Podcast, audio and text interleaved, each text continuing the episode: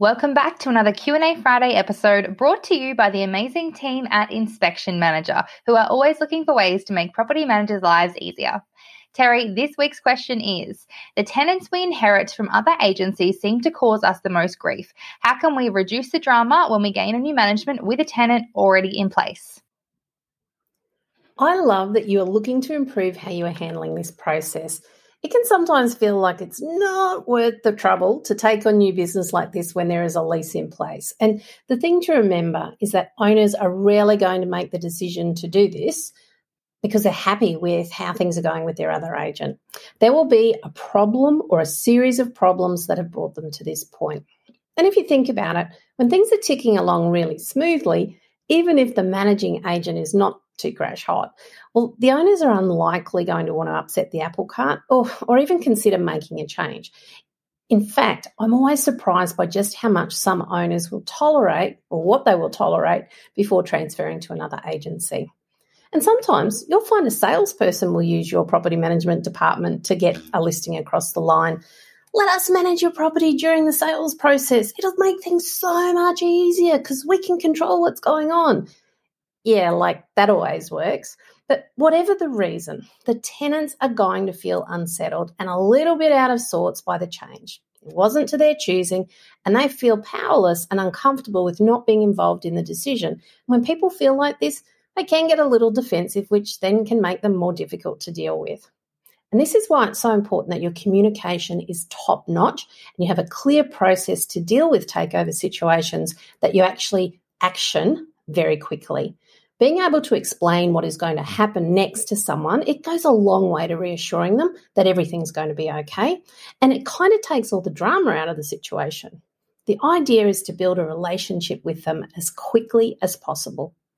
Personally, I like to reach out to the tenant as soon as possible. As soon as you have access to their contact details, give them a call. Sometimes you'll find they will reach out to you even before you collect the file, particularly if the owner or the previous agent has let them know what is going on. And during this call, regardless of what you know, be upbeat and friendly. Let them know you'd like to organise a time to run through how you do things at your agency, just like if you were going to onboard a new tenant that you've found through the leasing process. And the call might go a little like this.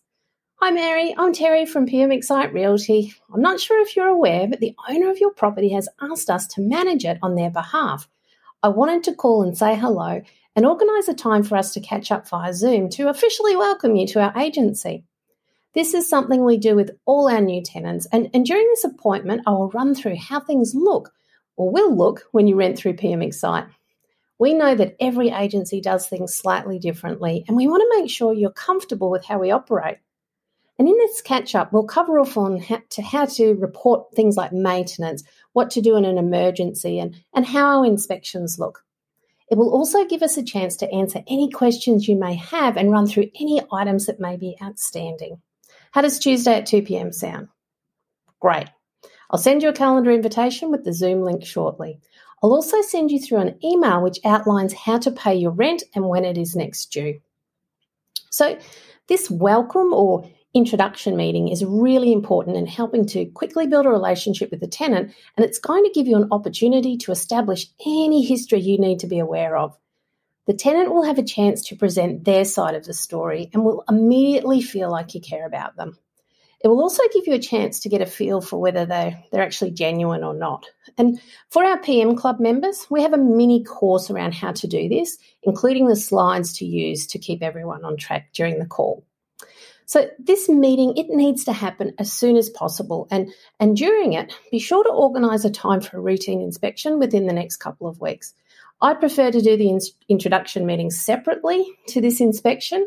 Not only does it help establish how professional you are, but it's also conducted on your own turf, I guess, as such. There's nothing worse than meeting a problem tenant for the first time at their home with their dogs and their kids and their, their relatives all there at the same time. It makes it very hard to establish any authority if it's required and can also be a little dangerous if, emotion, if emotions are running high.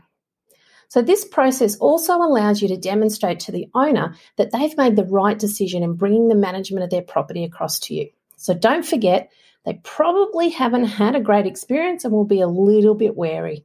So, Hi, Bill. I just wanted to let you know that I've spoken with the tenant and organised to catch up with them via Zoom tomorrow at 2 pm. During this meeting, I'll run through all our standard procedures for examples on how to, or, well, through all our procedures. For example, how to report maintenance, our expectations around rent payments, etc. And this will give me a chance to touch on the complaints you've received previously from neighbours about cars being parked on their footpath.